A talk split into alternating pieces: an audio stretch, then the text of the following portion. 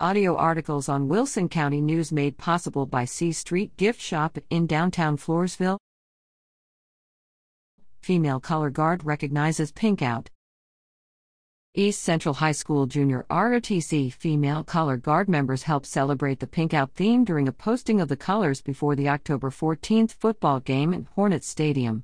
Color Guard members include LR Cadet Private Melanie Hernandez, Cadet Sergeant First Class Jacqueline Vargas Gel, Cadet Private Abkadi Amaro, and Cadet Private Emily Basilio.